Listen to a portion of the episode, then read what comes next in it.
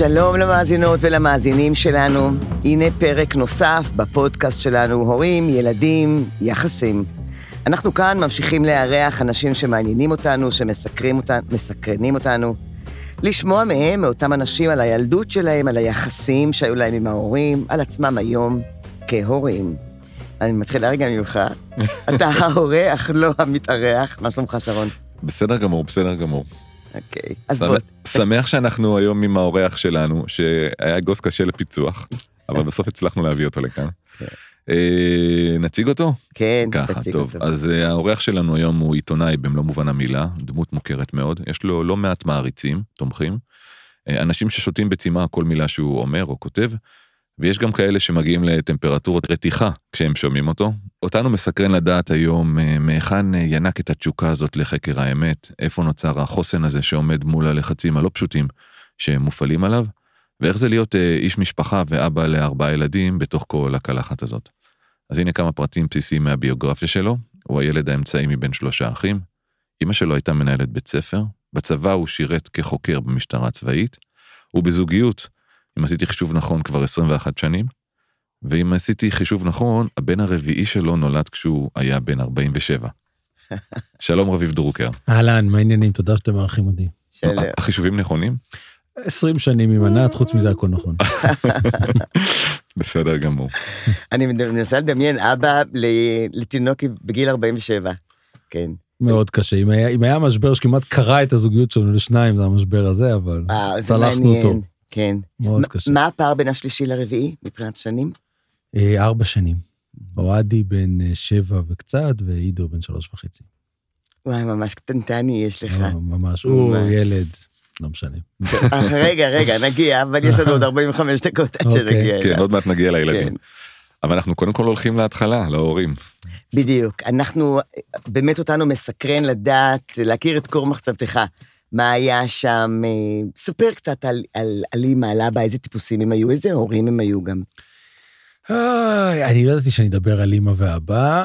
גדלנו, גדלנו בפתח תקווה, פשוט בסתם שכונה, לא שום רקע מיוחד או נורא מעניין. כאמור, שלושה בנים, אני השני. רוב הילדות זה תחרות מאוד עזה עם אח שלי, הבכור, שרון, הוא גדול ממני בשלוש שנים, אז uh, מלחמות אינסופיות ש... 95% מהן הן באשמתו, זאת אומרת, הוא היה ילד יותר קשה ועם קצוות חדים, ואני הייתי צריך להגיב לדבר הזה. אה, נלחמים על מה? על הכל, על הכל, אה, תחרות על כל דבר. בנים, ממש זהו, בנים, אני כל רוצה להבין. מה, מה זה התחרות, למשל, מי ראשון, מי יותר? מי ראשון, מי עושה עבודות בית, זאת אומרת, מי לא עושה עבודות בית, אה, Mm. מי יותר טוב בזה, מי יותר טוב בזה, מי מקבל, הכל, כמו רגיל, אבל מאוד, מאוד אינטנסיבי. זה גם היה מול ההורים, זאת אומרת, למה, כן. למה לרביב, למה את נותנת לגדול, למה, כן, כל הדברים. אני ממש זוכר אותנו אה, צועקים אחד לשני, הולכים מכות בסלון, כשאימא שלי מרוב ייאוש כבר לא מתעסקת. זאת אומרת, ממשיכה בעבודות אה, הבית, מטבח או זה, ופשוט כבר לא מנסה אפילו להפריד כן. בין הניצים. הוא כמובן היה יותר חזק, אז זה היה... ו- ואגב, אנחנו רבנו נונסטופ כל יום עד שפחות או יותר הייתי בן 14, הוא היה בן 17, הוא פתאום ככה התבגר, ומ-17 עד היום לא רבנו פעם אחת. מ-17 שלו, זאת אומרת, אה, במשך 36 השנה מאז. מגיל 0 עד 14 רבנו בערך כל יום, ומאז ועד היום לא רבנו אף פעם. איך היחסים ביניכם היום? מדהימים. למה אני לא אומר. את זה? כי הרבה הורים שיש להם ילדים בגילאים האלה 7, 8, 9, 10, 14 והילדים במלחמה הם פורדים שככה הולך להיות כל השנים. והנה עוד פעם שוב פעם נכון. דוגמה לזה שעוברות שוב. השנים והופכים כן, להיות כן. החברים הכי טובים. להורים שלי, בעיקר לאימא שלי. זה היה מאוד מאוד מאוד חשוב שנהיה בקשר, גם עד היום. אם למשל מישהו מעלה תמונה של הילד או איזה משהו בקבוצה המשפחתית, ונגיד אני לא מגיב, אז היא כותבת לי בפרטי, תגיב, כאילו, תשבח כן. אותו. יודע, אני אומר לה, אמא, אני ביחסים טובים איתו, עזבי, אני לא צריך... גם אם אני לא מגיב, אה, הוא לא... כן, לא- הוא לא- יודע שאני אוהב את הילד שלו, זה לא, הוא לא צריך שאני אכתוב מדהים, מהמם, איזה הורס. אבל רביב, אני רואה רגע, בגיל 14 בערך, הוא היה בן 14 הוא כשהוא הפסיק. הוא היה 17, הוא אני הייתי 17, 14. אז אתה... אה, תסתכל רגע על הילד הזה, שהיית אתה, שמגיל 5, 6, 7, 8, יום, יום, יום, יום, זה אלפי ימים. אה, מה הרגש הדומיננטי שאתה יכול להגיד שהרגשת? מה, מה? היה שם פחד, הייתה שם תחרות, היה שם, הייתה שם קנאה, היה שם רצון למה? תנסה רגע להבין. לא, היה... לפעמים ממש שנאתי אותו, ולפעמים מאוד אהבתי אותו, היינו גם מאוד קרובים, זאת אומרת, הסודות שלו הוא חלק איתי גם באותם שנים. כלומר, לצד המכות הייתם גם כן. יושבים, מדברים. כן, גם שנינו כדורסל, שחקנו כדורסל. זה מאוד תחרותי, הוא שיחק בקבוצה, אני שיחקתי בקבוצה. היו שנים שהלך לא פחות טוב והפוך, אז Mm. לפעמים אתה יותר אה, ככה משחק ומצליח בקבוצה שלך והוא פחות והפוך. שיחקתם באותו תפקיד? כלומר, היה בסיס אותו להשוואה? תפקיד, אותו תפקיד. כשאני הגעתי לגיל שכבר אתה מתחרה איתו, זאת אומרת שבנוער, היינו משחקים אחד מול השני באימונים, אנשים היו מסתכלים מסביב כאילו נפגשו פה שני האנשים שהכי שונאים אחד את השני בעולם. אח שלי, אם היינו משחקים אחד על אחד והייתי קולע סל, עליו, הוא היה לוקח את הכדור ובועט אותו עד לרצפה של העולם, כמעט מנפץ את המנורות. הוא כמעט שבר לי את האף פעם במשחק בינינו. זאת אומרת, זו הייתה תחרות מאוד מאוד עזה. אתה יכול להגיד אם זה, אם זה, אנחנו תמיד הרי מתלבטים אם זה מולד או שזה סביבתי. היה איזשהו דגם בבית לתחרותיות? זו שאלה שאני המון מתחבט. אני נורא אוהב להאמין שזה מולד, כי זה מסיר ממני אחריות קצת כהורה, אבל uh, הרבה פעמים אני חושב על זה, היינו כל כך תחרותיים. עכשיו, אני, אני בכלל מאמין שרוב בני האדם נורא תחרותיים, אני רואה את הילדים שלי, אני רואה אנשים שבסביבה, אני מאוד מאוד נתקל בדגם הלא תחרותי, הילד המוותר. יש כאלה, אבל הרוב הילדים שאני רואה הם מאוד תחרותיים. Uh, אבל אימא שלי היא נורא נורא תחרותית, נורא. איך זה בא לידי ביטוי כשאתה ילד היא- קטן? מה אתה רואה? אה, זהו, שילד קטן, אני לא יודע לתת לך דוגמאות, אבל כשילד קצת יותר גדול, אה, היא כל הזמן משווה אותך לכל העולם. אתה תמיד טוב יותר מכל העולם, וכל העולם פחות טוב ממך, אבל כל הזמן זה בהשוואה. מה היא אומרת? מה מה המשפטים שהיא אומרת? אפילו בגיל יותר, נגיד כעיתונאי, לפעמים אתה תשמע אותה מכפישה עיתונאי אחר, למרות שאתה אומר לה, אבל אמא, אני, אני לא בתחרות איתו, זה בסדר, לא צריך, לא צריך לרדת עליו, הוא בסדר, מותר לו להצליח, זאת אומרת, אבל לא, היא, היא כבר שמה, היא כבר סידרה את העולם שהוא מתחרה שלך, ואתה יותר. ואתה, יותר- ואני יותר. אבל רגע, היא אומרת לך שאתה יותר, או שהיא אומרת לך גם אתה צריך להתאמץ כדי לעקוף אותו? לא, לא, לא, אמא שלי, אמא שלי... לאו דווקא לגבי עיתונאים, בעבר. לא נולדו יצורים מושלמים יותר על פני האדמה מהילדים שלה. ככה גדלנו. זאת אומרת, כשאתה שואל אותה, נגיד, אה, איך לא תיקנת את השיניים של רביב? יש לו שיניים? קלירלי, אי אפשר להחמיץ את זה. אה, בולטות ולא מסודרות ולא ישרות. אומרת, לא יודעת, הוא תמיד היה נראה לי מושלם, הוא היה תמיד נראה לי מאוד יפה. ואני זוכר את זה כחוויה, שאני נמצא בבית, מסתכל במראה, אומר, אני לא אוהב את מה שאני רואה, בתור ילד. כן. אני לא אוהב את מה שרואים, מנסה לסדר את השיער, לעשות משהו. כשגיליתי את הג'ל, חשבתי שגיליתי את ההמצאה הכי גדולה בתבל. סוף סוף אני יכול. לסדר את השיער והוא לא קופץ לי, אבל כשאני יורד למטה, אימא כאילו ראתה את לאו דקפריו, זאת אומרת, זה- איזה חתיך, הילד שלי הוא כל כך יפה. וזה באמת עובד? כלומר, הפרגון הזה, אני ממנה למדתי שכל מי שחושב שחנופה לא עובדת, טועה. גם אחרי שאתה מנקה 50 אחוז, נשאר 50 אחוז. 50 אחוז זה המון. במיוחד כשאתה, כש, כשאתה או כשכל אחד הוא ילד קטן שבונה את תחושת הערך שלו, לגמרי. ויודע שהוא נמצא במקום שחושבים שהוא וואו, וואו, וואו, וואו. אימא שלי היא לגמרי כזאת. זאת אומרת, אם היה דבר שלא יכולת להטיל בו ספק, זה שאנחנו מספר אחד בעולם. היו, הרבה קשיים בבית, שבאו בעיקר מאבא שלי, אבל אה, אה, אנחנו מספר אחד, אוהבת אותנו הכי בעולם, זהו, רציתי לשאול על אהבה גם. אוקיי, סליחה, אוהבת תמשיך. אותנו הכי בעולם, אנחנו הכי חשובים ואנחנו הכי טובים. זה לא, לא, זה לא צריך להיאמר לך, זה היה כל כך ברור מאיך שהיא מתנהגת כלפינו, זאת אומרת ש... ומאידך למשל, היא לגמרי לא ביטלה את עצמה, האישה עבדה ופיתחה קריירה, הייתה מנהלת בית ספר, נכון? לגמרי. היא הייתה מנהלת בית ספר מאוד אה, מוערכת. מסורה ומוערכת, שעובדת המון המון שעות, ו, ולא נמצאת בבית הרבה, זאת אומרת, אה, ואבא שלי כל הזמן ניגן על זה, וניסה לטפח אצלה רגשות אשם, ש...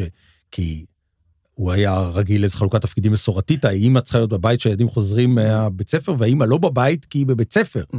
הייתה לפעמים דופקת איזה מורה שלה בדלת, היינו פותחים והייתה מביאה איזה עוף בגריל, שאימא אמרה לה לקנות באיזה חנות, כדי שהילדים יהיה מה לאכול. כי אימא תקועה עדיין בעבודה, בבית. ספר, ומאוד מצליחה ומאוד מפורגנת, ומאוד זה, זה, קודם כל זה היה מטריף את אבא שלי, כמה שהיא מצליחה ומפורגנת, וכמה זה כל עולמה, זאת אומרת, אה, לצאת לישיבות בערב, זאת אומרת, כל יום היא קמה, היא באה הביתה, יוצאת עוד פעם לישיבה בערב עד מאוחר, עם המורים, עם ההורים, עם הזה וזה וזה וזה, למה את לא בבית? יאללה. אז, אה, אז כן. מה, מה אבא עשה באותן שנים? אבא שלי, חלק מכל העצבים האלה שהוא הביא, זה מכיוון שהוא התבלגן בקריירה שלו. ההורים עוד חיים? אבא אי- שלי לא לא. חי, אימא שלי כמובן אה, חיה, אה, וסבתא מאוד פעילה ומעורבת ועוזרת. אבא שלי, אה, הוא היה רוב שנותיו סוכן ביטוח, שזה היה התפקיד שהכי לא התאים לו בעולם, זאת אומרת, משהו הכי לא מתאים. לזה, למה? כי הוא לא טוב בשיווק, וזה גם לא טוב מצריך יחסי בלקוחות, אנוש, יחס- בדיוק. יחסי אנוש, ו- ולהשתדל, ולבקש, ו- וכל מיני לקוחות, כל הקונספט של לקוחות, ולדפוק על דלתות בלילה, למכור להם פוליסה, אחרי זה לטפל בהם כשיש תביעה, ממש ממש, זה לא התאים לו, זה גזל ממנו המון מאמצים נפשיים, זה... זה איך, איך הוא הגיע לזה? תכף נחזור הוא היה. מנהל בחברת ביטוח, ששם דווקא הוא די פרח והצליח, ואז הוא סוג של פוטר, כאילו קודם פוטר כזה, זאת אומרת, הראו לו את הדלת החוצה, ואז הוא לא כל כך ידע מה לעשות, והוא התחיל לעשות את זה, שזה ממש לא התאים לו. זה גם חרדות כלכליות, כי בני אתה כמה עצמאי. הייתם? בני כמה הייתם בהם? כשהוא בעצם פוטר, שהיה משבר בבית, באמת, סביב הדבר הזה, נגיד הייתי ב... אני חושב 13, 14. כבר מבין עניין. כן, כן, אנחנו חווינו את, ה, את הדבר הזה, של אבא פתאום תקוע בלי עבודה, מחפש עבודה, המון חרדות כלכליות, בזמן שאימא אימא מטפסת. אתה גם, אבל לא בשכר. כן, כן, זה משרד החינוך, כן, במעמדה, מצליחה, משגשגת. רביב, היום אתה גם מבין שמה שעובר על גברים כאלה, גם על נשים, אבל על אבא בא- באותה הזדמנות, זה לא רק החרדה הכלכלי, זה גם פגיעה מאוד קשה בד... בתחושת הערך, בדימוי העצמי שלו. לגמרי. במיוחד של מה שבזמנו נקרא להיות, התפקידים הברורים של להיות גבר, מה התפקידו של גבר בבית. והכל שם הולך לטמיון, גם אין עבודה, אין פרנסה, גם האישה מהצד השני כן מוערכת, כן מצליחה, ילדים גדולים כבר מסתכלים ומבינים.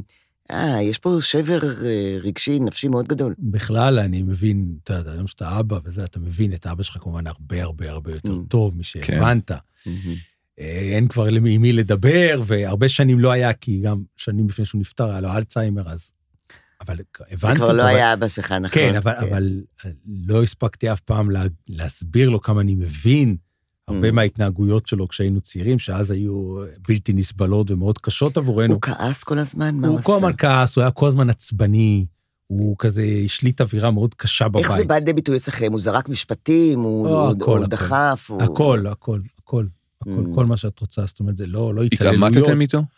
החל מגיל מסוים. כן. בגיל צעיר עוד לא, אבל uh, השעה שאבא מגיע הביתה מעבודה, זה שעה שכל האווירה משתנה, לרעה, נכנס מתח. נכנס המון מתח, כל הזמן הערות על כל דבר שאתה עושה. איזה למשל? אה, הכל, הכל, הכל. זאת אומרת, אתה מתרחץ, למה המים זורמים בזמן שאתה מסתבן? כי צריך לחסוך במים. למה הדוד דולק כל הזמן? למה לא סידרת? למה לא עשית? למה לא פה? למה לא שם? אין סוף. כל הזמן זה מין אה, משטר תובעני של נזיפות, ו... ואתם עונים, רביב, שלושת הבנים? יותר ויותר עם השנים, כן. Mm. אנחנו עונים, בעיקר אחי הגדול, שהיה נכנס יותר לעימותים. אני הייתי ילד טוב, אז זאת אומרת, אני פחות אה, נכנסתי לעימותים.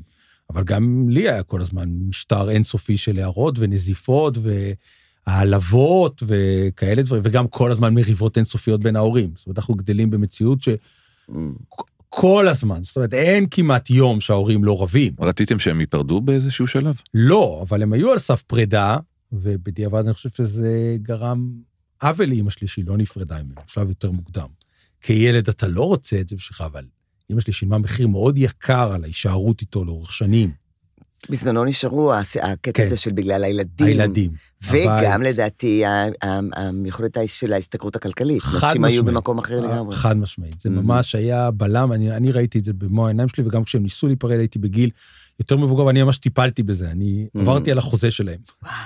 אה, בגיל 17, משהו כזה, וזה היה אלמנט מאוד מאוד משמעותי.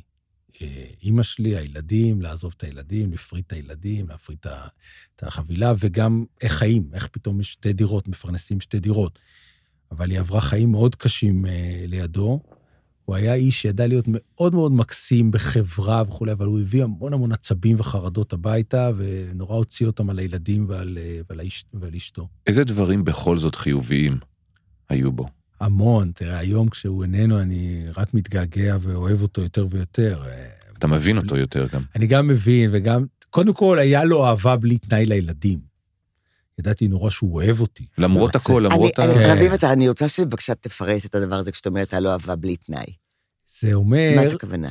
תראי, למשל, אם אתה היית בלילה, אה, נתקף בבחילות וצריך להקיא או לא מרגיש טוב, אז הוא היה זה שקם וסועד אותך בלילה, והיה בו המון רוך, ותוך כדי הרוך, הוא היה מזכיר לך שזה באשמתך, כן. שאתה מרגיש לא טוב, כי הוא הזהיר אותך. אמרתי לך לא לקחת, לא לאכול. אמרתי לך לא לאכול את זה, אמרתי לך לא לאכול את זה. זה היה נאמר באותו שלב ברוך, כי אתה היית מקיא, או שאתה היית עם חום, אתה מרגיש מאוד לא טוב, אבל הוא זה שהיה לידך והיה. מאוד רך אה, ונעים, וידעת שהוא תמיד יהיה, הוא תמיד יהיה איתך אם, אה, אם יש איזה גורם חיצוני שמאיים עליך. זאת אומרת, אני כבר Mm. סיפרתי איזה קטע ש, שהמאמן של אחי צועק עליו במשחק, ש- ש- משחק שיש 300 אנשים ביציע, זה לא איזה אירוע קטן ואינטימי, הוא פשוט יורד מהיציע, והוא לא בן אדם אלים באיזושהי צורה או משהו, והולך להרביץ למאמן, מול כולם. מי- צועק. מי- מי תפס אותו? מי מי עצר אותו? אני, אני רצתי אחריו, ופשוט אותו? תפסתי זה אותו. אפיין אותו? כי זה... מאוד לא אפיין אותו, אבל הוא פשוט לא היה יכול לסבול יותר. של- שצועקים לו על הילד. שצועקים לו על הילד, אז... אה, כן. ומדכאים את הילד. היה אז- בו משהו, אה, יכול להיות שהוא הוא נסער כל כך והוא רצה לעשות את זה כי הוא, היה משהו סביב הנושא, כי מה שאתה עוסק בו היום, עוולה, עוולות, חוסר צדק, חוסר פרופורציה, מבוגר לא צורח על ילד ועוד מול כל האנשים. אני לא חושב, לא. פחות, זה היה יותר כי זה Mm. שלי, זה מהמם. שלי. אבא שלי מאוד אה, היה כזה ישראלי במובן של אה, לתחמן, קומבינות, Mm. אה, להתגאות בזה, לגדל את הילדים על האתוס של לעשות קומבינות. באמת, זה- זה כן, מאוד, אה, זה מאוד מפתיע. כן. כי את- מה שאתה אומר, הוא לא היה סרגל. לא, אני הייתי, הוא- ואת- לא רק שלא היה סרגל, אלא גם כאילו עושים צחוק עם מי שסרגל.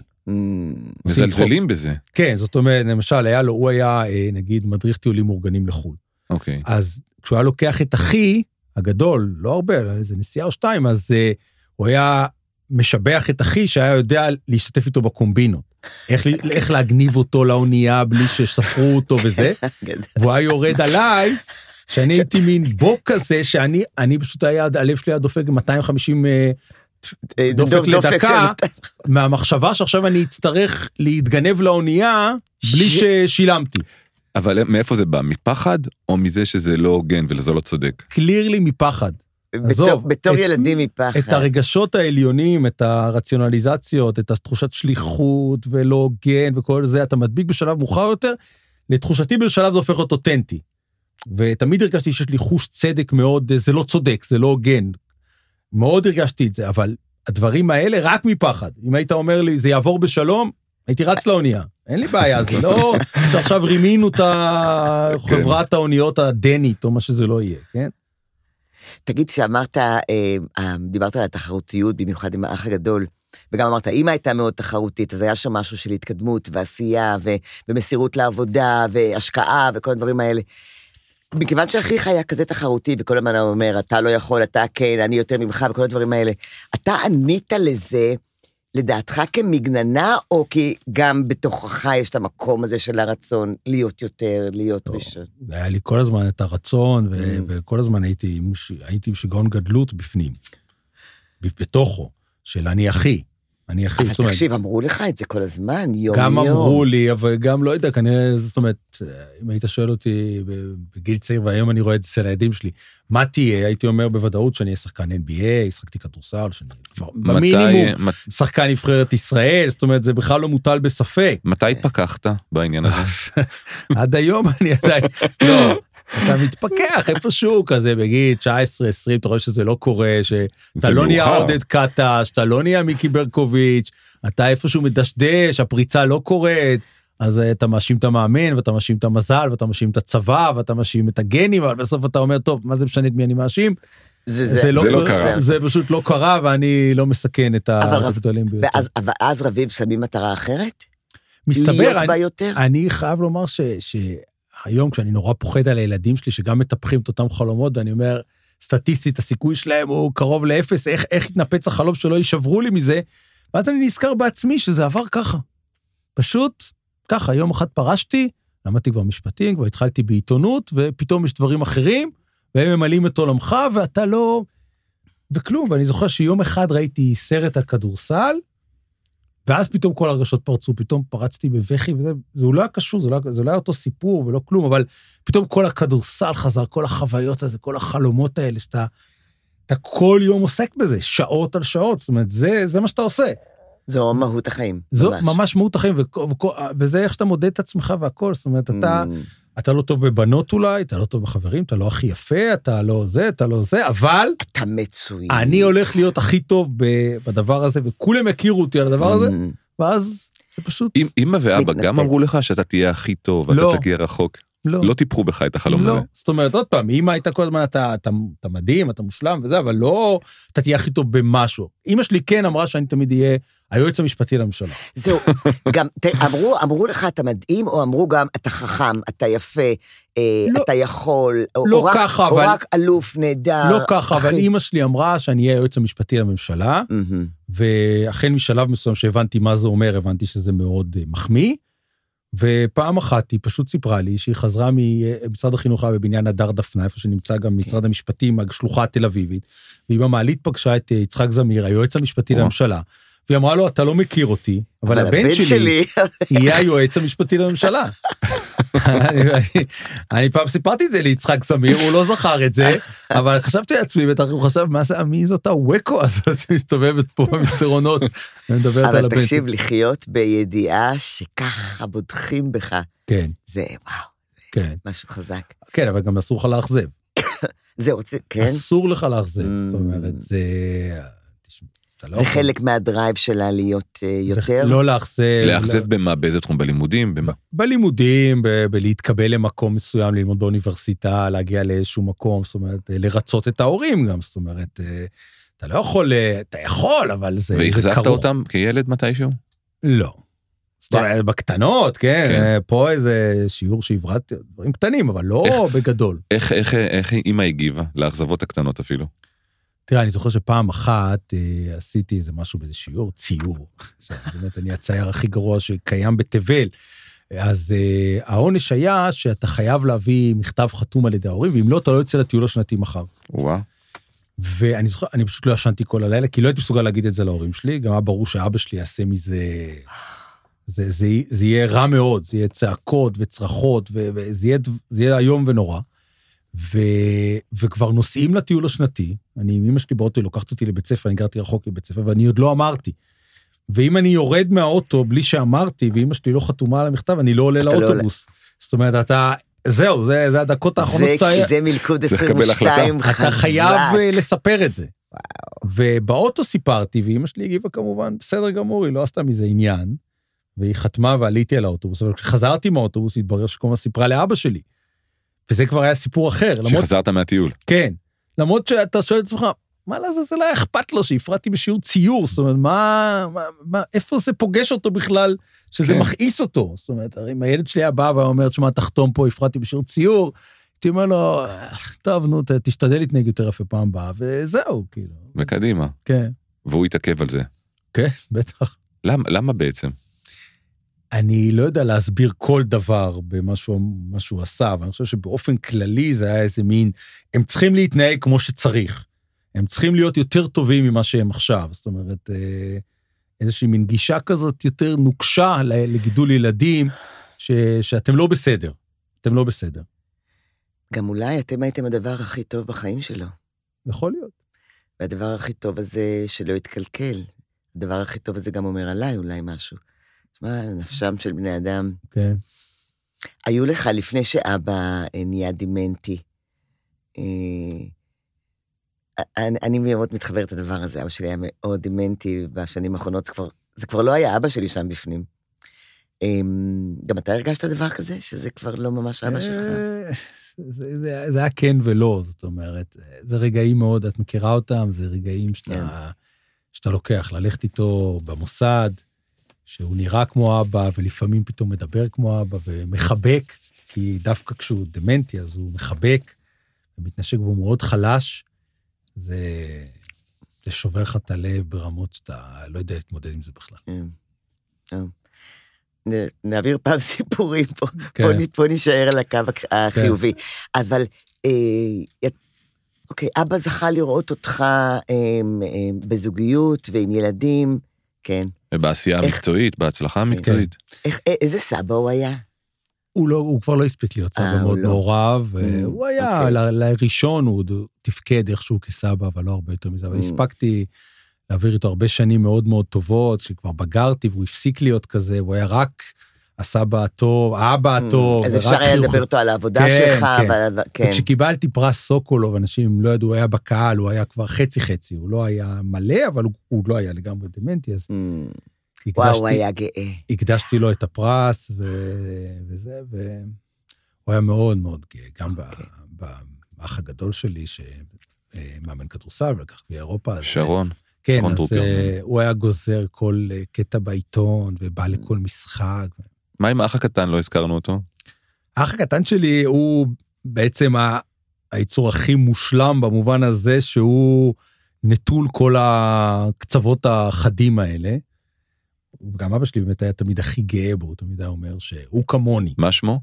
אלירן, הוא עובד בגוגל, Mm, והוא באמת, קודם כל הוא לא חווה, הוא חווה זהו, הרבה הוא לא פחות. העליב אותו ולא כעס עליו כל כך כמו עליכם. כן, זה היה שלב Mm. כבר אחר בבית, הוא חווה את זה הרבה פחות, הוא צעיר ממני בשמונה שנים, הוא יודע שאימא שלך הייתה המנהלת של מנכ"ל גוגל? בטח שיודע. אתה חושב שאימא שלי לא תגיד דבר כזה? אבל הוא, הוא, אבא שלי היה מאוד מאוד גאה בו, כי הוא, היה, הוא הזכיר לו אותו ממש.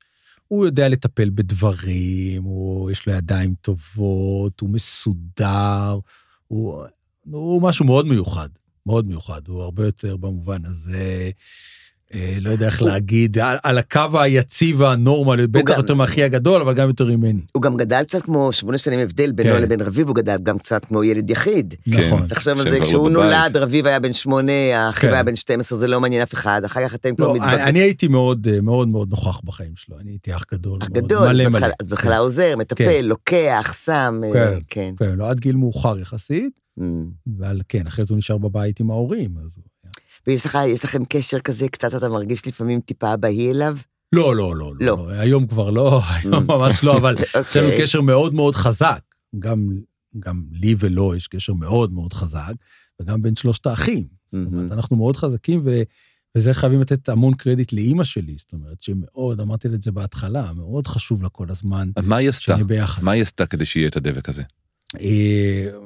אירועים, אה, לדבר אחד עם השני, לשאול אותך, תגיד, דיברת עם שרון אחרי המשחק, דיברת עם לא, אבל אלירן? כילדים עוד, כילדים. עוד כילדים, היא ניסתה כל הזמן לחבר בינינו. כל הזמן. זה לא, לא, לא, לא דרש המון מאמץ אז, אבל זה, בדיעבד שאתה חושב על זה, אתה מבין כמה היא חיברה בהמון המון דברים. באירועים המשותפים. ב... היה הוואי משפחתי, טיולים, דברים כאלה? כן, כמובן, היה את כל הדבר הזה, אבל זה היה ברור שזה מאוד חשוב לה. Mm. ש- שאנחנו נהיה ביחד. ביחד. ובתור ילד אתה לא כל כך מבין את זה, כי אתה לא רואה מודלים אחרים, אתה לא מבין ש... רק כשאתה גדל, אתה פתאום מבין שאתה רואה פתאום אנשים שהם נורא לא מחוברים לאחים ואחיות שלהם, אתה אומר, איך זה יכול להיות? אנחנו איך זה כל הזמן? היינו ביחד, זאת אומרת, זה, כן. זה לא יכול להיות. גם הילדים שלי הם מאוד מאוד מחוברים, ואני היום כאבא אומר, יואו, אם הם יהיו נפרדים אחד מהשני, אם הם יהיו במריבה וברוגז, אני- זה, זה יהרוס אותי. אז מה אתה עושה היום כדי שהם יהיו מחוברים? כי היום אתה מבין שאמא עשתה, בוא, עכשיו, מה אתה עושה היום? תראי, קודם. כל, עוד פעם, רובם קרובים בגיל הזה מחוברים, הם אוהבים לישון ביחד עד היום. אנחנו עשינו המון כדי שיהיה להם חדרים נפרדים. כי זה היה, בתור ילד, מאוד רציתי שיהיה לי חדר משלי, כי לא היה. אבל הם, יש להם חדר משלהם והם ישנים ביחד. עד איזה גיל ישנת עם אה, אחים שלך? אני ישנתי עד גיל 17 עם עם אחי הצעיר. בגיל 17, בגלל הבגרויות, נתנו לי שנה חדר משלי כדי ללמוד לבגרויות, ואז שמו את אחי הגדול, שכבר בן, תחשוב, הוא בן 20, צבא, בחדר עם, עם מישהו, עם אחי הצעיר. וואו. אתה מבין? זה- היה לא קל בשבילו. אה, אבל בסדר, לא, לא היינו מסכנים. חבר'ה, ככה גדלו, אני- גדלו ככה. אני אני גדלתי עם? שלושה אחים בחדר, הייתה לי נכון. מיטה נפתחת נכון. ונסגרת בלילה. והיום אתה לא- כמעט ולא רואה את זה, ואולי כן. זה, יש בזה משהו בלינה המשותפת הזאת במשפחתית, שתורמת לחיבור, ואתה רואה את זה בגילאים אני אחרים. מאוד, כן. כששואלים אותי האם להפריד בין הילדים, אני אומרת לא, כן. ברור שלא. זה הכי הבסיס ל- ל- ל- לחברותא אחר כך, לכל זה. שם מתאמנים על כל המיומנויות החברתיות, וגם יוצרים את הקשרים האלה, הקשרים של אחר כך. של אני, החברות. אני בתור הורה חושב שחשוב לספר לכל אחד מהם לפעמים על החיים של אח שלו.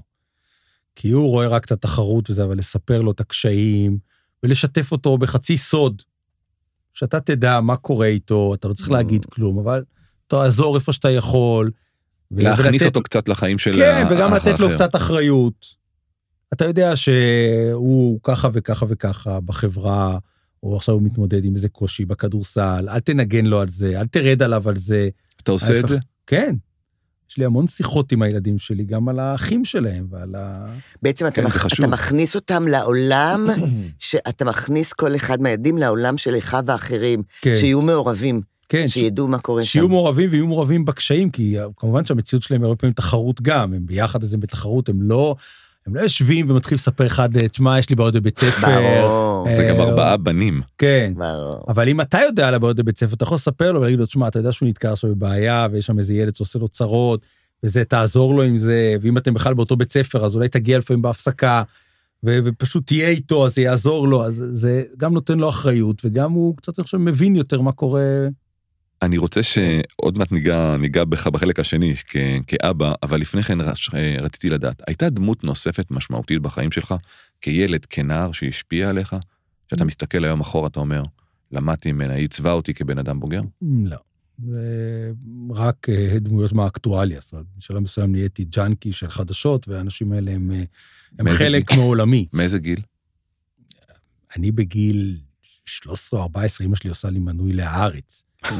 אז זה כבר שלב שאני קורא יותר מעיתון אחד, כי מגיל מאוד צעיר קראתי ידיעות אחרונות שהיה בבית, ואז אני... טוב, אם הוא הולך להחליף את זמיר, הוא חייב להיות אה, אני- מעודכן באקטואליה. אני במערכת הבחירות ב-81, אני כל יום ב- בכיכר בפתח תקווה בעצרת בחירות, מהרב כהנא שמגיע עד שמעון פרס, אה, בגין. בימים שהיו הצהרות כאלה על כן, במות. כן. והדלת שלי בחדר היא כולה מדבקות של כל המפלגות.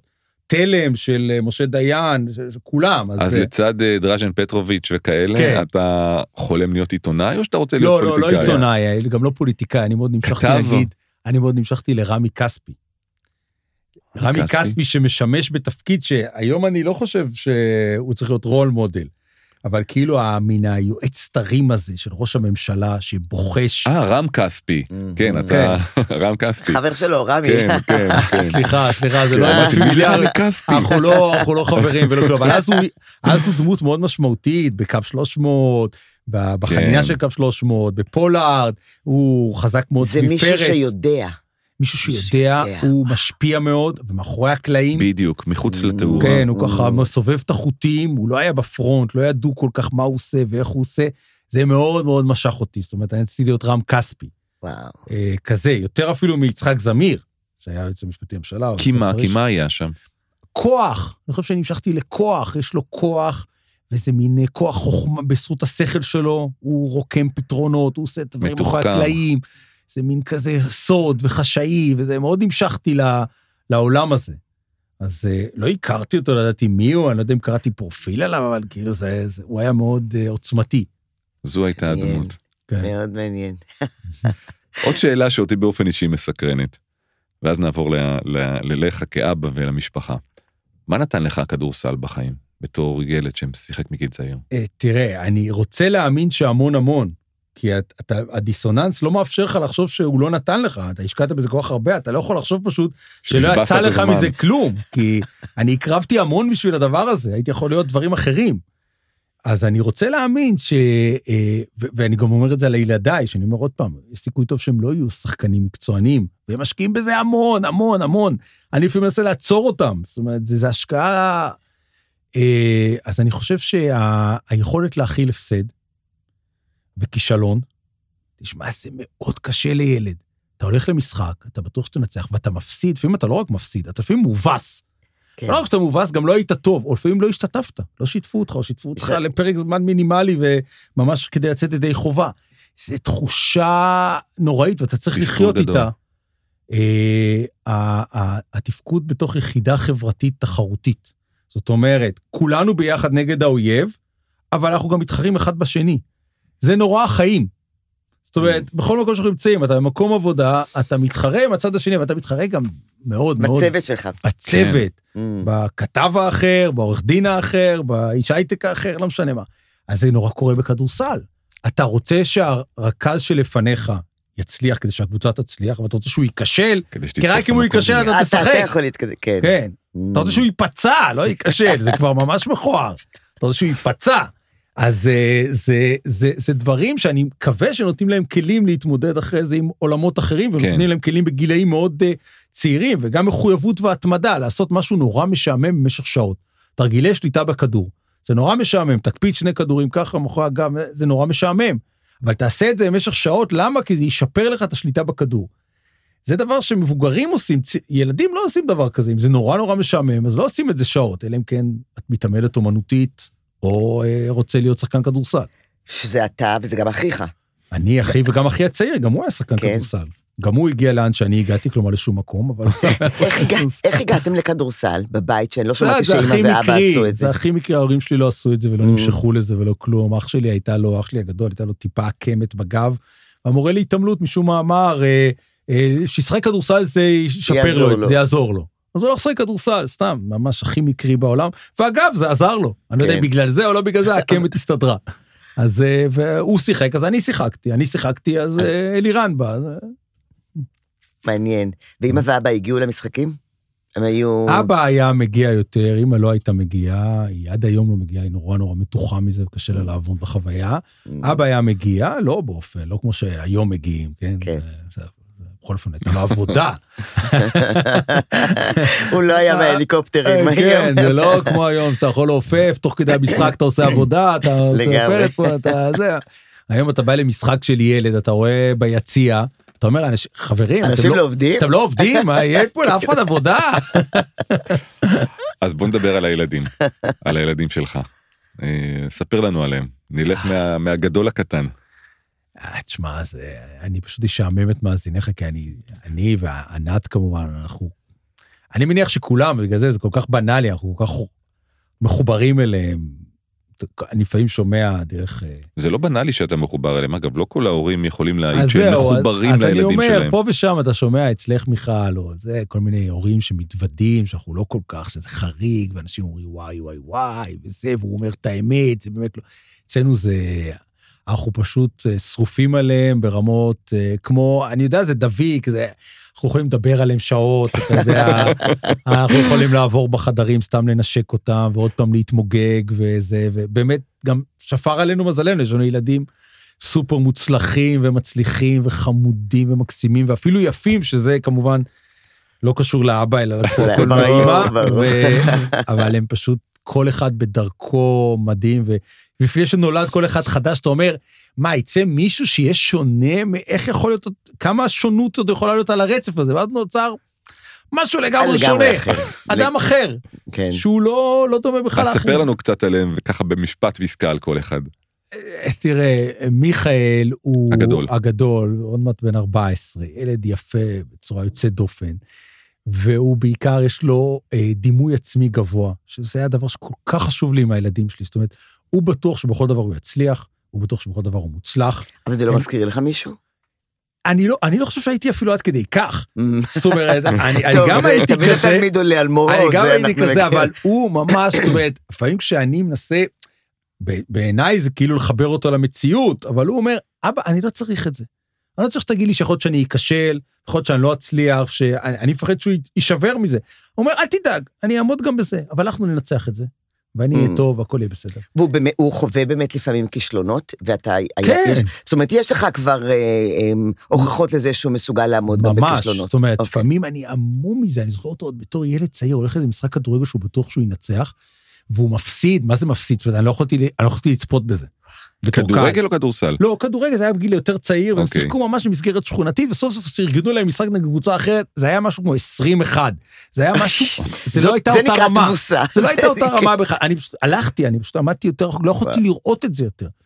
ואני זוכר אותו בא מהמשחק, וממש בהליכה, תוך כדי הליכה לאוטו, הוא מעכל את זה במהירות שיא, זאת אומרת, בהתחלה הוא נורא מבואס ובוכה, וזה, ותוך כדי זה הוא כבר מוצא את הנרטיב, הוא מספר לעצמו את הסיפור, טוב, אבל הם ילדים שהתחילו להתאמן יותר מוקדם והם קצת יותר גדולים, הוא, הוא, הוא תופר לעצמו את כל הסיבות, ועד שהגעת לאוטו, הוא עיכל את זה, והוא ממשיך הלאה. זה היה מדהים. ומאז אני רואה את זה אצלו, זאת אומרת, הרבה פעמים אני כמעט נשבר בשבילו כשקורה איזה משחק לא טוב וזה, והוא הוא יודע לסדר לעצמו הוא את זה. מסדר לעצמו את זה בראש, והוא קם למחרת לעוד יום של אה, ניסיונות. אתה ביקורתי כלפיו אה, בספורט? אני מנסה מאוד שלא, אבל לפעמים, אה, אתה יודע. זה מתפרץ. לא, הוא אומר לי, נו, תגיד לי איך היה המשחק וזה, אז אני אומר שני דברים טובים, ואז כשאני אומר משהו לא טוב, אז הוא אומר, אבל... אתה חייב להגיד משהו. אבל המאמן אומר לי לא לעשות ככה. תעשה מה שאתה- מבין. אוקיי, אז אחרי מיכאל, אחרי מיכאל רם, רם זה, זה אי אפשר לתאר, זה כאילו נפלה גוש, גוש של טוב לב מהשמיים. והוא בן כמה? בן כמה הוא בן רביב? 11, הוא זהב טהור עם אה, אינטליגנציה רגשית שאי אפשר לדמיין את הדבר הזה. אי אפשר לדמיין את האינטליגנציה הרגשית של הילד הזה. אני יכול לתת 100 דוגמאות, אין לכם זמן, ואני, וזה בטח ישעמם, אבל אי אפשר לדמיין, הוא לא ייקח, הוא לא ידרוש, ואחרי שאתה תשאל אותו למה, הוא אומר, כי הבנתי שמיכאל רוצה. הבנתי שההוא. אה, פעם אחת הוא פתאום הסכים מול הדודים לשקול לעבור לאיזו קבוצה אחרת. והייתי המום מזה, ואז כשהלכנו משם, שאלתי אותו, אבל רם, אתה תמיד מסרב, איך אתה פתאום הסכמת? אז הוא אמר לי, אתה לא מבין, הם נורא רצו שאני אגיד את זה, כי זה מאוד חשוב להם הקבוצה, אז אני אמרתי שאני מוכן אה, לשקול את זה, כדי לה- שהם ירגישו טוב עם זה. Mm. עכשיו, כשיש לך ילד כזה, אתה נורא מפחד שמרוב לרצות ולהתחשב בכולם ולתת מקום לכולם, איפה אתה? נכון? שידרכו נכון. עליו. אתה לפעמים אומר לו, רם, אני מבקש שפעם תעשה משהו רע. זה לא רק שידרכו עליו, שרון, זה שהוא כל הזמן יבטל את עצמו, הוא כן, כל כך כן, רואה כן, את כן. האחר. אני. ש- אני רוצה שתעשה משהו שאתה ממש רוצה. לא, וגם אתה מפחד שיק- שהוא יעשה פעם איזה משהו רע, הוא יסתיר ממך את זה, כי אסור לעשות משהו רע, כי נכון. הוא תמיד טוב. אז אני אומר לו, תשמע, אני לא רוצה שיקרה פעם זה, ואתה תתבייש לספר לי משהו, תגיד לנו, זה בסדר, אתה מותר לך, יש לך, בכרטיסייה של הטוב, אתה מפוצץ. מותר לך גם שיהיה לך, אבל אני לא יודע אם, אני, אם אנחנו נצליח בזה, כי הוא פשוט תמיד על הצד הטוב. אבל הוא גם עומד על שלו, אתה רואה אותו מתעקש. הוא יודע גם לעמוד על שלו, אבל הרבה פעמים לא. הרבה פעמים הוא יוותר. טוב, אם הוא כל כך רוצה, אז בסדר, אז שהוא יעשה. זאת אומרת, מי שמאחורה באוטו, טוב, נו, אם הם כל כך רבים, אני אשב. כזה. Mm. ואתה, ואתה, ובגלל זה, אני, ברגע שהוא מביע איזה אי שביעות רצון, אני כאילו, אני נמס, אני ישר... לא אתה- להגנת- אתה מאושר, אתה לי, מאושר. כן, אבל עולות לי ישר דמעות בעיניים. זאת אומרת, אם, אם רם הגיע למצב ש, ש, שזה לא טוב, והוא כבר, אם הוא רק מתחיל לעפעף, כאילו, הוא מתחיל לעפעף, זהו, אני כבר, אני, אני מחוץ לספירה בכלל, ורק רוצה אתה שזה גם ייגמר. יוצא להגנתו מול האחים, שאתה רואה שהוא מוותר יותר מדי? כן, הרבה פעמים יותר מדי, זאת אומרת, יהיו משפטים כמו תמיד אתם לטובת רם. כי אני תמיד אומר להם, תראו, אם רם אומר את זה, אז הוא צודק. די, אני לא צריך לבדוק, אני ברור לי שאם הוא אמר, אז זה מה שהיה. אל תספר לי שרם הרביץ לך, רם לא הרביץ לך. יכול להיות שאתה נתת לו מכה, אז הוא החזיר לך, לא, אין דבר כזה שרם הרביץ הוא לא לך. התחיל. הוא לא, אין דבר כזה. אוקיי, אז יש לנו את מיכאל ויש לנו את רם. האוהדולו זה, זה, זה, אין, זה מתנה בלתי נגמרת, זה פשוט, אוהד- אוהד הוא בן אה, שבע, זה...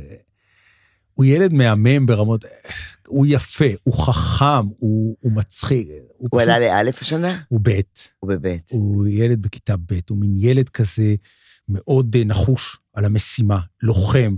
הוא כאילו, אתה נותן לו איזו חוברת, הוא לא ירד מהחוברת עד שהוא יגמור אותה. שנייה לפני, פשוט לא, לא ילך. יש משחק כדורסל של מבוגרים, שהם גדולים ממנו, לא יודע בכמה, הוא ישחק איתם.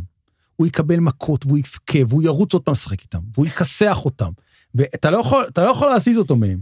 וזה, זה, אה, הוא לוחם בנשמה, זה משהו מטורף. והוא הוא מאוד מאוד קשור אליי, זאת אומרת, הוא מאוד קשור גם לאימא שלו כמובן, אבל הוא מאוד קשור אליי, אז זה, זה, הוא למד, אין לו טלפון נייד, אבל הוא, יש לנו טלפון נייח בבית, מהמם. המצאה של פעם. כן. אז לימדתי אותו את המספר שלי, אז איזה ארבע פעמים ביום הוא מתקשר. מהטלפון הנייח, הוא הולך ומתקשר לאבא שלו. אבא, מתי תבוא? מתי תגיע? אני עוד אהיה ער כשאתה בא? אה, תעיר אותי, תיתן לי חיבוק, וזה, אני יכול להישאר ער עד שאתה בא? תגיד. היו פעמים, או פעם, שהיית צריך, אה, מה שנקרא, ללחוץ על תחה, כשראית שיחה ממנו? כן, בטח. לפעמים אני באולפן, אני לקראת שידור, ו... ואז הוא מתקשר עוד פעם. ועוד פעם. אבל התחושה שלך, לא, אני לא כבר, מרגיש אה, ככה, אני לא מרגיש ככה, אבל אני מרגיש נורא לאכזב אותו אם אמרתי לו שאני אבוא, שאני אשחק איתו, הוא לא- כל הזמן לוקח ממני על הבטחות. היום אתה תשחק איתי, אותך, כן. תבטיח לי, תבטיח עכשיו לי. הוא כותב בבית ספר, נתנו להם לכתוב תעודת זהות, אז כתוב, מה אתה הכי אוהב? לשחק עם אבא. אז זהו, עכשיו אתה גמור, אתה חייב לשחק לגמרי, חייב איתו. לשחק עם אז הילד. הוא אומר לך, מתי תשחק איתנו המונגס? המשחק... כן, אבל כן. מה, תקשיב, אני העליתי את האמונגס לטלפון בשביל לשחק גם עם אני, עכשיו הקטנים. אני גם משחק. איתה, אני גרוע בזה, אני לא מבין, אין לי קורדינציה, זה כל כך מסובך, הילדים נורא קולטים את זה, אתה אימפוסטר, אתה לא אימפוסטר, הרגת אותו, לא הרגת אותו, אני משתגע, זה הורג אותי. כן. כן. זה הורג אותי וזה, אבל, אבל הוא שרוף על זה, אז הוא, אבא צחק איתנו המון גס. אז אה, זה אוהד. זה אוהד. עידו בן השלוש וחצי, הוא, לא יודע, הוא כאילו, מישהו שם לו איזה מוח מדגם שעוד לא קיים, והוא פשוט, הוא חכם בצורה בלתי רגילה, הוא מדבר נונסטופ, הוא דיקטטור כזה שלא נותן לאף אחד לדבר. אם יש ארוחת צהריים, רגע, רגע, אני רוצה לספר סיפור, ואז הוא מדבר. ואז אבוד, ממציא, ממציא, ומדבר, ואם מישהו. מדבר, אבל אני מדבר עכשיו, אני מדבר, ואתה לא תפריע לי, ו... תקשיב, יש שם שלושה חמורים בבית כן. שהוא חייב לתפוס מקום לידם. לגמרי. אתה ממש מרגיש את זה עליו, הוא, הוא כל כך חכם, והוא זה, הוא הורס, הוא ממש הורס. אמרת שלהיות אה, אבא בגיל שלך, ו- או שנולד לך ילד שהיית בן 40 שנה, זה ממש לא פשוט. כן. איפה היה הקושי? זה באמת היה נורא. נורא, נורא, גם עד היום אני מקטר וזה קשה. תשמע, אני לא חושב שמישהו מבני האדם באמת בנוי לטיפול ילדים קטן. זאת אומרת, חיתולים, בקבוקים, לילה וזה, אני לא חושב שמישהו בנוי לזה. בטח לא, אני חושב, סליחה על זה, בגיל המאוחר יותר, כשעשית את זה כבר הרבה שנים. אני לא הייתי יכול לסבול את הרעיון שיהיה לי עוד אחד ואני צריך לעשות את זה עוד פעם. הייתי- אבולו- אבולוציונית היית אמור להיות סבא, מקסימום לעזור לגמרי. עכשיו. ענת כן, אומרת שהיא כן, ממש כן. הכריחה אותך. היא הכריחה אותי. כן. וכשאני, כל הזמן אני מחשב לה, אני אומר לה, את מבינה שאני בגיל 60, הוא יהיה בר מצווה רק. אני בן 60. כן. אני אהיה בן 60, זאת אומרת, מתי את ואני ניסע לבד לחו"ל הוא בלי... בצבא, הוא יקרא לך סבאלה. אתה כן. תראה, כן, כן. לא, ואני אני בא לגן שלו, אנשים מסתכלים כאילו, אתה אבא, אתה סבא, מה... ענת אומרת, שלושה ילדים ונכד יש לנו. כן, מה איתך, מי אתה בכלל? עכשיו, היום יש כבר דוגמאות כאלה, אני לא היחיד, כן. כן? אני רואה את אה, האח שלי, יש לו ילד, אה, הוא עשה אותו גם באותו גיל, אבל, אה, אבל זה היה לי מאוד מאוד מאוד קשה. אני פשוט השתגעתי מזה. השתגעתי, הייתי מאוד לחוץ בעבודה, והטיפול בילד קטן, הקימות, ענת עשתה המון, והיא אימא מאוד מחויבת, מאוד מסורה, אבל זה היה לי מאוד קשה. איך מתמרנים בין טלפון מענת, לילד יש חום, נוזלת, כן. ומצד שני, הלו, פרשת הצוללות, כן. נתניהו, כל המדינה עומדת עליך. איך מתמרנים בין זה? זה, תשמע, פרשת הצוללות זה כשענת נכנסת להיריון עם עידו. Mm. זה, זה ממש נובמבר 16. אז uh, כל ההיריון זה כל הפרשה. ויש לה הריונות מאוד קשים, מאוד מאוד קשים, זאת אומרת, ואז היא פחות מתפקדת על שלושת הילדים האחרים, כי היא על המיטה שרועה, לא יכולה לזוז עם בחילות והקאות ו- ו- ומיון ואינפוזיה. אה, אתה יודע, מתפקדים, אני בטוח שיש פה סיפורים ששמעת שהם הרבה יותר קשים, עם ילדים הרבה יותר... לא, אני- זה אני לא חשוב. אני אני אמר- לא... זה- אמרתי למישהו לא מזמן שאין קשה קל וקשה כן. קשה. זה קשה, זה קשה, נו אבל באמת. אה, בוא נגיד, רמת הקיטורים שלי, אני הייתי יכול לקחת אולימפיאדה באותה תקופה. אני כל הזמן הרגשתי מסכן. רחמים עצמיים זה דבר שהוא מאוד חזק אצלנו במשפחה, אצל הדרוקרים, כן? כן. זה ספורט לאומי כמעט. זה- זה גם מאמא וגם מאבא? אימא, אימא, אימא, כל אחד מאיתנו הוא כל הזמן מסכן. או. הוא נורא נורא נורא מסכן. למרות שאתם מהממים ונפלאים. מהממים, אבל מסכן ב- בקושי שמולו הוא מת. מתמודד עם דברים. מתמודד עם דברים נוראים. החיים נורא נורא קשים, הוא לא ישן טוב, הוא אה, לא אכל טוב, אני ראיתי אותו, הוא לא אוכל. וזה לא גרם לכם לוותר? כאילו זה לא גרם לכם קצת להוריד ציפיות, לעשות לעצמכם הנחות? לא, לא, לא, אבל, אבל זה גורם לך גם לאהוב את הספורט. הספורט הוא מאוד מהנה וממכר, הרחמים העצמיים. כן. כמה אני מסכן וכמה אני קשה לי. אוי, אוי, הרבה. יותר מאחרים, ואף אחד לא מבין אותי. אני תמיד זוכר את השורה אצל שלמה ארצי, שאני שר בקול גדול, זה, היא לא יודעת... אה, איך זה הולך? עכשיו ברח לי. מה עובר עליי? היא לא יודעת מה עובר עליי. היא לא יודעת מה עובר עליי, איזה חיים נוראים עוברים עליי. איזה סבל. אז קשה, קשה, אבל עכשיו שעידו כבר בן שלוש וחצי, אין חיתולים, אין בקבוקים, הוא מדבר, הוא מתקשר, אתה הרבה יותר קל. ישנים בלילה? ישנים בלילה, הוא קם בבוקר בשעה נורמלית. חמודי. כן, זה. זה נהיה הרבה הרבה יותר טוב. תשמעו, אנחנו עדיין בתוך תקופת קורונה, איך הארבעה עברו את הקורונה? אצלנו זה היה כיף גדול. זה היה פשוט כיף, אני אומר לכם. אם היה אפשר, אם היו אומרים לי בלי או עם, אז אני לא מאחל את הקורונה לעולם, ויש המון אנשים שסובבים, אנחנו, שישארו בבית. שיישארו בבית, שיהיו הרבה בבית, אנחנו עובדים הרבה מהבית. לא צריך לקום מוקדם. לארגן אותם. לא צריך הרבה פעמים לקום מוקדם, יש לנו בית גדול אה, למזלנו, אז אה, אפשר לפזר אותם גם, לפעמים Mm. אבא מתחרפן ואומר, תעלו למעלה, אני כבר לא יכול לשמוע קולות של ילדים, אבל אה, ארוחות ביחד, ממש כיף. ואני לא רואה בבית ספר משהו נורא טוב. זאת אומרת, אני, אם הייתי אבא יותר מחויב עם זמן ולא קרייריסט, לא הייתי רוצה שילמדו בבית ספר היית עושה. חינוך ביתי או כל מיני דברים כאלה ואחרים. אבל פשוט כן, אין לי, זמן- משהו, אין לי כן. זמן ואנרגיה, אבל. לא, אני לא יכול להגיד לאחד הילדים שלי, למה לא למדת תנ"ך? כי אני חושב שכמו שמלמדים תנ"ך בבית ספר, זה פשוט בזבוז נוראי של כמעט כל דקה מזמנם. אני לא יכול להגיד לו, למה קיבלת ציון רע בחשבון, בלשון, כי אני חושב שלא צריך ללמוד את המקצוע הזה 50 שנה. ומישהו שזה נתן לו משהו, ההבדל בין מושא לנושא, לפסוקית נושא, לפסוקית עצם, זה, זה, זה דברים הזויים, שרק מערכת בין חינוך... שוונה ושוונח, כן. אבל תקשיב, זה... זה, כן. בלי זה אתה לא יכול להתקיים בעולם. זאת אומרת, וזה גם לא איזה מאגרי ידע, אני לא חושב שבאמת כל דבר שאתה צריך ללמוד צריך לשמש אותך בעולם, אבל שילמדו היסטוריה ופסיכולוגיה וסוציולוגיה, זאת אומרת, דברים רלוונטיים יותר. יש בי המון זעם על מערכת החינוך, שלפעמים ביטאתי אותו בכל מיני תוכניות המקור, שאתה יוצא בגיל 18 ואתה לא יודע כלום על הדברים הכי חשובים, שאתה לא יודע מי זה פרויד, ואתה בקושי יודע מיש- משהו על לינקולן, ואתה לא יודע על סטלין שום דבר, ואתה גם לא יודע על מלחמת ששת הימים שום דבר. נכון. זה דבר פסיכי, זאת אומרת, הדברים הכי חשובים, ואתה פשוט מרגיש כמו איזה ילד חרדי שלמד בלי תוכנית ליבה. כי מעתה ואילך, כל החיים שלך הם מרוץ להשיג את הידע שגזלו ממך לדעת מי זה ניטשה, ולדעת מי זה שפינוזה, ולדעת מי זה מרקס, ולהבין מה הם אומרים. לא, השמות האלה מעולם לא עלו בכיתה שלי, שהיא תיכון עיוני, טוב, ואני מגמה פיזית ריאלית, שגמר בציונים מאוד גבוהים. השמות האלה לא עלו, זאת אני אומרת, זה לא חושב ש... שהיום כבר כן, בכל מיני מגמות פסיכולוגיה. כזה, אז, אז, אז יש כל מיני שיעורי העשרה, ואתה בבית ספר, בכל מיני בתי ספר כאלה שדוחפים להם תל"ן כדי שהם ידעו מי זה שייקספיר וזה, אבל ה basic, החובה, זה, זה, זה, זה הסו... היסטוריה של הבית השני. תגיד, אבל למה זה חובה לבגרות, היסטוריה של הבית השני? אני לא מזלזל בה. אם הם היו לומדים מהפכה צרפתית ומהפכה בולשביקית ו...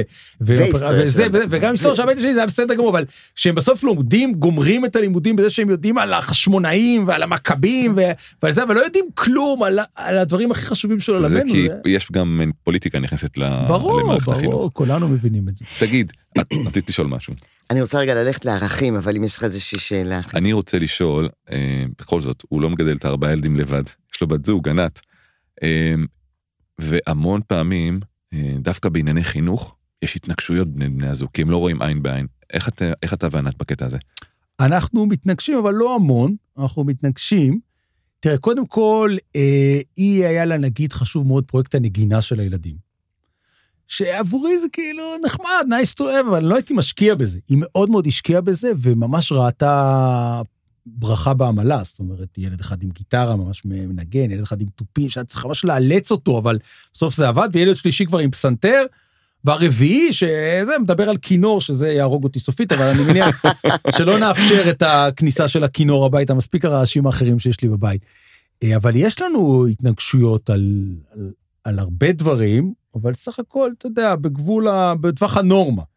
זאת אומרת ש, שהרבה פעמים היא חושבת שאני לא מספיק מתמרץ ילד מסוים, ואני הכל נותן לו, וצריך יותר להיות איתו אקטיביים, כי הוא לא מספיק אקטיבי, ו, וילד אחר, אז אני לא מספיק אה, אה, נמצא, או מחויב, או מסור, או מבלה איתו זמן, והוא צריך את זה.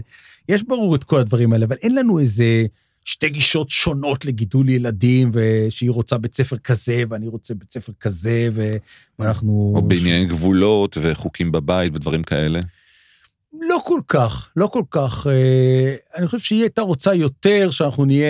אה, סמכותיים. ס- לא, יותר תובעניים כלפיהם בענייני עבודות הבית, נדרוש מהם יותר בעבודות הבית, ואני הרבה פעמים, יאללה, נו, עד שהוא יוציא מהמדיח והוא ישגע אותי וזה, אני כבר אוציא ובוא נגמור עם זה, בוא נעבור הלאה, וזה וזה, אבל, אבל לא, לא הרבה, והיא, אתה יודע, היא אימא מדהימה, זאת אומרת, כל אחד היה רוצה שתהיה לו אימא כמו ענת, כן? אז אה, היא אימא מדהימה שהילד יכול לקחת אותה לפרויקט דוקומנטרי ביום אה, שישי. עם הילדים, ואמא תבוא עם מצלמה ותלמד אותם לצלם ולערוך, וכמה אימהות יש כאלה ש...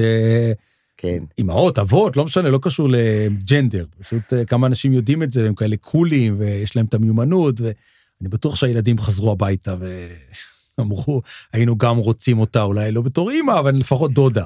כן. קרובה אלינו. כן. כן, כיף להם. אה. אה, אם היית יכול לשים רגע במילים את הערכים, ככה באופן מודע, איך שאתה מגדל בהם את ילדיך, מה חשוב לך שהם יהיו כשהם יהיו בוגרים? או גם עכשיו. תראה, המון דברים. הדבר שהוא איכשהו, כאילו, הקו האדום שלי, ממש, אבל ברמה של השתוללות, אבל עד היום לא הייתי צריך את זה, כי זה לא קרה, זה שאני לא מוכן שהם יהיו חלק מהשפלת החלש.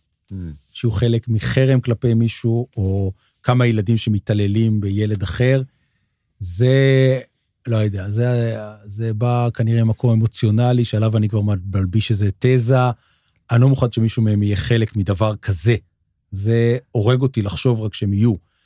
ולמיטב ידיעתי הם לא היו עד היום, אבל זה דבר שאני מדבר איתם עליו נונסטופ. ואם יש איזה ילד חלש בכיתה, אני נורא תובע מהם להיות בקשר איתו ולדבר איתו, ואם בא ילד חדש, ו... זאת אומרת, לא וכזה. רק לא לעשות רע, אלא גם לעשות טוב. כן, אוקיי, לעשות טוב זה, אני אשמח אם יעשו, ואני לא, זה מנסה לתמרץ לד- אותם. לד- לדבר איתו, אם אני יש... כן, כן. כן, מנסה לתמרץ אותם. אבל, בוא נגיד, לא יעשו טוב, אני, אני זורם. אבל אם אני אשמע שהם היו חלק מחרם על מישהו אחר, מלהשפיל איזה ילד או זה, זה הורג אותי. זה... זה, זה, מה תעשה? וכמובן- תצרח? תצעק? מה אני לא תעשה? יודע, אני ממש מקווה שאני לא אגיע לזה. כי אתה היום זה- צועק לפעמים, אני מבינה, נכון? כמו תעלו אני- למעלה. אני- כן, כן. כן. פעם ב- אני מתחרפן ו... מה מחרפן אותך? רעש. רעש ובלאגן. כשאני עוד יש חוזר לו מה... מתופף בבית, אני שרון. חוזר מהעבודה, ואני עייף, ואני עצבני כבר, ואני זה, והכי הייתי רוצה ללכת לאכול ולסגור מדפים ולזה. להיכנס לחדר. ואז כל הילדים רוצים לך זמן, ואתה מצליח להוציא ממך עוד איזו יחידת אנרגיה אחרונה לאיזה חצי שעה של דיבורים וזה, אבל אחרי זה אתה כבר, יאללה, תעופו לי מהעיניים, כאילו, תעלו למעלה, תתרחצו, תעשו משהו, ותנו לי לא לעשות כלום. אבל זה, זה עוד לא קרה, ככל שאני יודע, ואני, זה, זה ממש הגבול. אה, ערבים, זאת אומרת, עם התייחסויות גזעניות כלפי Mm. ערבים או דברים כאלה, הם מביאים את זה הביתה Mm. מבחוץ? למזלי, לילדים שלי לא ראיתי את זה, לא אבל בבית אה, אני. יודע שזה נורא בסביבה. Mm. כשאני באתי להרצות בכיתה של אחד הילדים שלי, ילדים מאוד כאלה טובים, אה, מאוד, אה, לא איזה ילדים אה, שעברו ילדות קשה, ואתה יכול אה, להגיד, אה, לא היה להם בית לחנך אותו וזה, ופתאום אתה שומע כל מיני הערות כאלה שאתה מצטמרר במקום, ואתה אומר, אני לא מאמין שאני שומע את זה, ו- ואז אתה הולך לוודא עם הילד שלך שזה לא חדר הדבר הזה, ולפעמים אתה שומע כל מיני אמירות שהוא בא איתן, לא גזעניות, אבל ה- להם יש 27 מדינות, ולמה הם צריכים...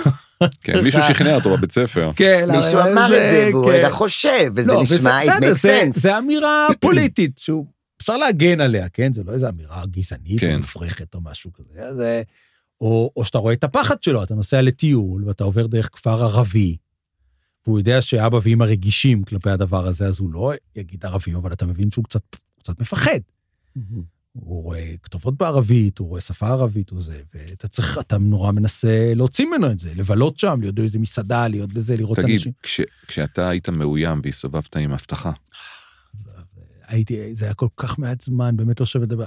אנחנו ניסינו נורא להסתיר את זה מה, מהילדים שלי ולהגיד שזה חבר של אבא. הילד הגדול לא מטומטם, וצ'יק צ'אק הוא הבין. אה, הוא באיזשהו מקום אהב את זה שלאבא יש איזה... מספיק חשוב שמישהו צריך לא, לשמוע גם יש איזה זה. בריון. אה, שזה אוקיי. בריון, הולכים לבית ספר, הלכתי ליום הורים שלו, עם המאבטח. לא. גדול, גדול. ו- והוא חבר של אבא.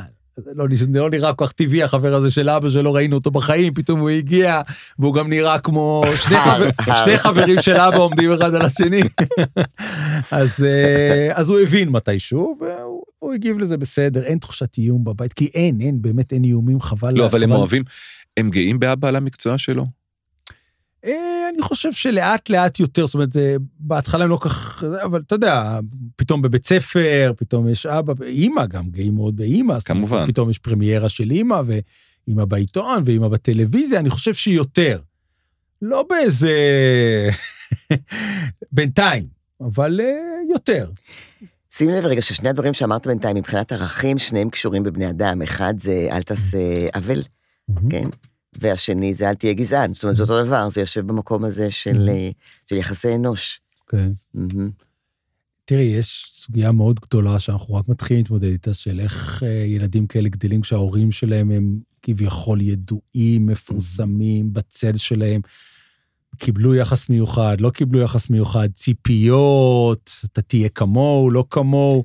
לא כל רק זה שהוא לא יהיה הבן של, אלא איפה הוא מוצא כל את עצמו בתוך הזה, זה. כל כן. הדבר הזה, זה, זה לא דבר אה, פשוט, אני עוד לא יודע בדיוק איך לתמרן מול, מול הדבר הזה, כי כיום הם עוד די צעירים, הם לא, אני לא חושב שהם חווים את מלוא האימפקט של הדבר הזה. ככל שהם יגדלו, בטח זה יהיה, זה יהיה יותר, גם אנשים שלא אוהבים. בדיוק, גם, שיקרינו- גם אלה שבגילם כבר ידעו להגיד להם, או לזרוק כן. לכיוונם כל מיני דברים. ובגלל כרגע שאתם כרגע לא הם- איזה זוג, אתה לפחות, אתה לא איזה סלב ניטרלי, אתה במקום מאוד אה, ברור, יש כאלה שבעדך ויש כאלה שנגדך, נכון.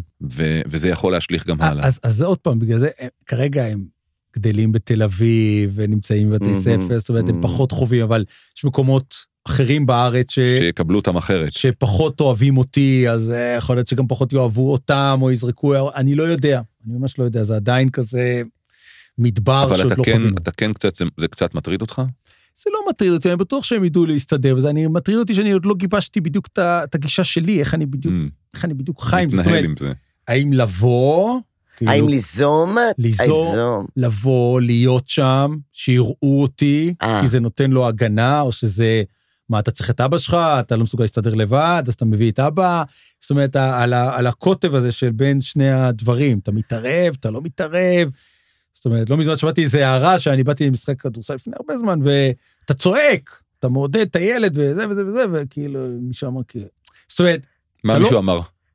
לא, זה היה מישהו שהוא זר, הוא לא מפה, והוא הוא לא הכיר אותי, אבל הוא כאילו מאוד לא אהב את זה. מה זה שהוא צועק, וזה, וזה, מה מה. ההתנהגות הזאת? כן, איזו התנהגות כזאת אה, ברברית קצת.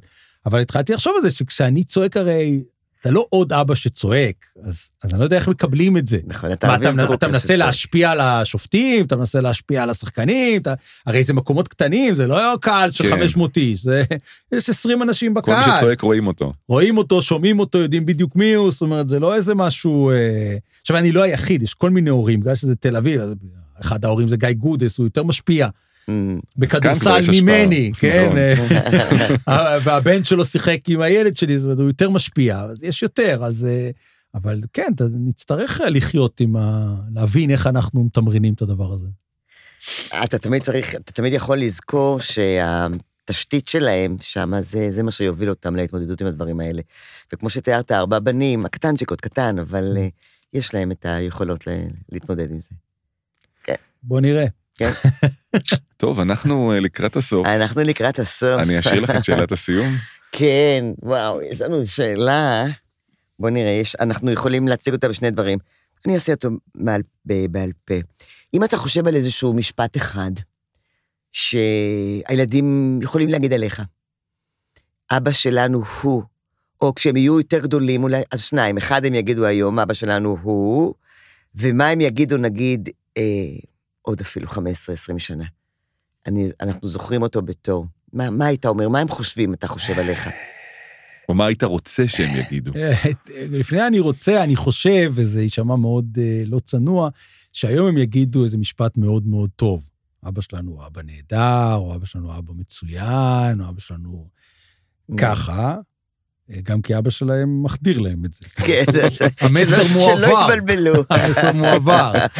אני מאוד מקווה שעוד 15-20 שנה הם לא יגידו, אבא שלנו תמיד היה בפלאפון, או אבא שלנו אף פעם לא היה לו 100% זמן בשבילנו, כי הוא תמיד גם היה, הסתכל בנייד, והיה חצי בעבודה, והראש שלו לא לגמרי היה שם.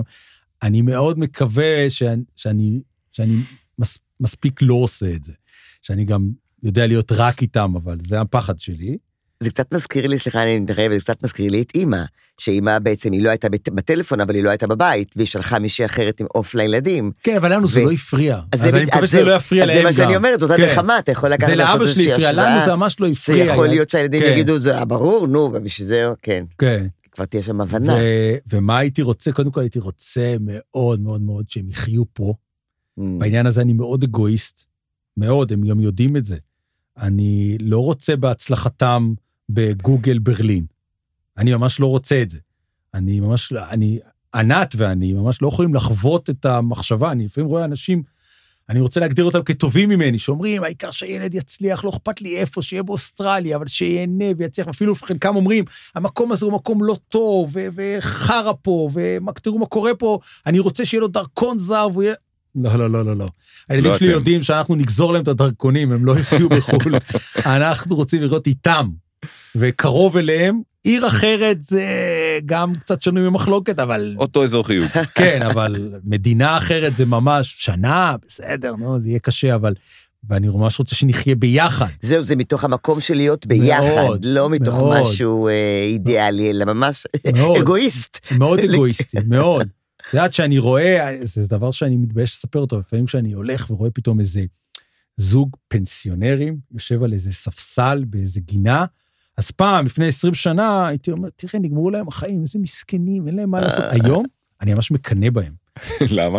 כי אני על הפנסיה, בהנחה שאנחנו בריאים, כל החרדות הסתיימו, נראית לי כמו משהו מדהים. להיות כבר אחרי, ועם הילדים, בגינה, ילדים גדולים, מביאים אה, בנות, בני הזוג, אלוהים יודע מה הם יהיו. לא להיות וזה- מחובר ללוז כל כך. לא להיות חובר ללו"ז, ופתאום אין התוכנית הבאה, ואין את המתח הזה, והתביעה הזאת, אה, רק פשוט לחיות את החיים, ו- ו- וכבר עשית את זה, זאת אומרת, זה לא ש... כן, חיית כן. חיים, אה, ואתה זה- לא, לא, לא החמצת. כן, עשית. לא החמצתי, עשיתי, חייתי חיים מלא משמעות, ועכשיו מותר לי לנוח עם הילדים וזה, זה נראה לי פנטסטי. והיית רוצה בפנטזיה מין חמולה כזאת שאתה כן. כמו בדאלאס פעם שכל כן. אחד גר, כן. הם גרים כן. באותו מקום. מאוד הייתי רוצה, אבל זה אני לא יכול לכפות על הילדים שלי, מסכנים. סליחה. לגור גם באותה... הכל אפשר. לגור גם אה, באותה... לגור ביחד, לגור. ביחד, זה כבר נראה לי too אה, much. תקנה אתה את האחוזה אנחנו גרים. בבית שכור, אין- לא נראה לי אחוזה, אין לנו, אין לנו דירה, זה לא אחוזה. אבל אה, באופטימום הייתי מאוד שמח. זה לפעמים כשאני רואה משפחות כאלה, פואה, אני ממש מקנא בזה, כן. שהם אחד ליד השני. כן, יש בזה יתרון. אה, טוב. זה המון ביחד. אה, הגענו הגענו לסיום, לסוף, הגענו לסיום, כן. אנחנו רוצים להודות לך, אביב. מאוד אה? נהנינו, אנחנו מקווים, אני מקווה בתור מי שישב עליך הרבה, שהיה כדאי, שזה לא. לא היה כזה נורא. היה- בכלל לא, נו, היה לי מאוד מאוד כיף. זאת אומרת, ידעתי שיהיה לי כיף, אבל uh, תמיד אתה אומר, נו, עכשיו אני אתעסק שעה באיזה נרקסיזם כזה של לדבר על עצמי ועל הילדים שלי ומי אני ומה אני, ו... אבל היה לי מאוד כיף, תודה. יופי, אנחנו שמחים תודה. לשמוע. תודה לך גם תודה על האמון, על. הכנות, על הסיפור. תודה. המשך יום טוב. אנחנו תודה רבה. נתראה בפודקאסט הבא, מהמם. וכל הפרטים, כמובן, באתר שלך, מחנדליות, באתר שלי, שרון פאר. זהו, שוב פעם תודה לאופיר, הטכנאי שלנו, באולפני סוף הסאונד. נתראה בפעם הבאה. תודה, נתראה, יום טוב.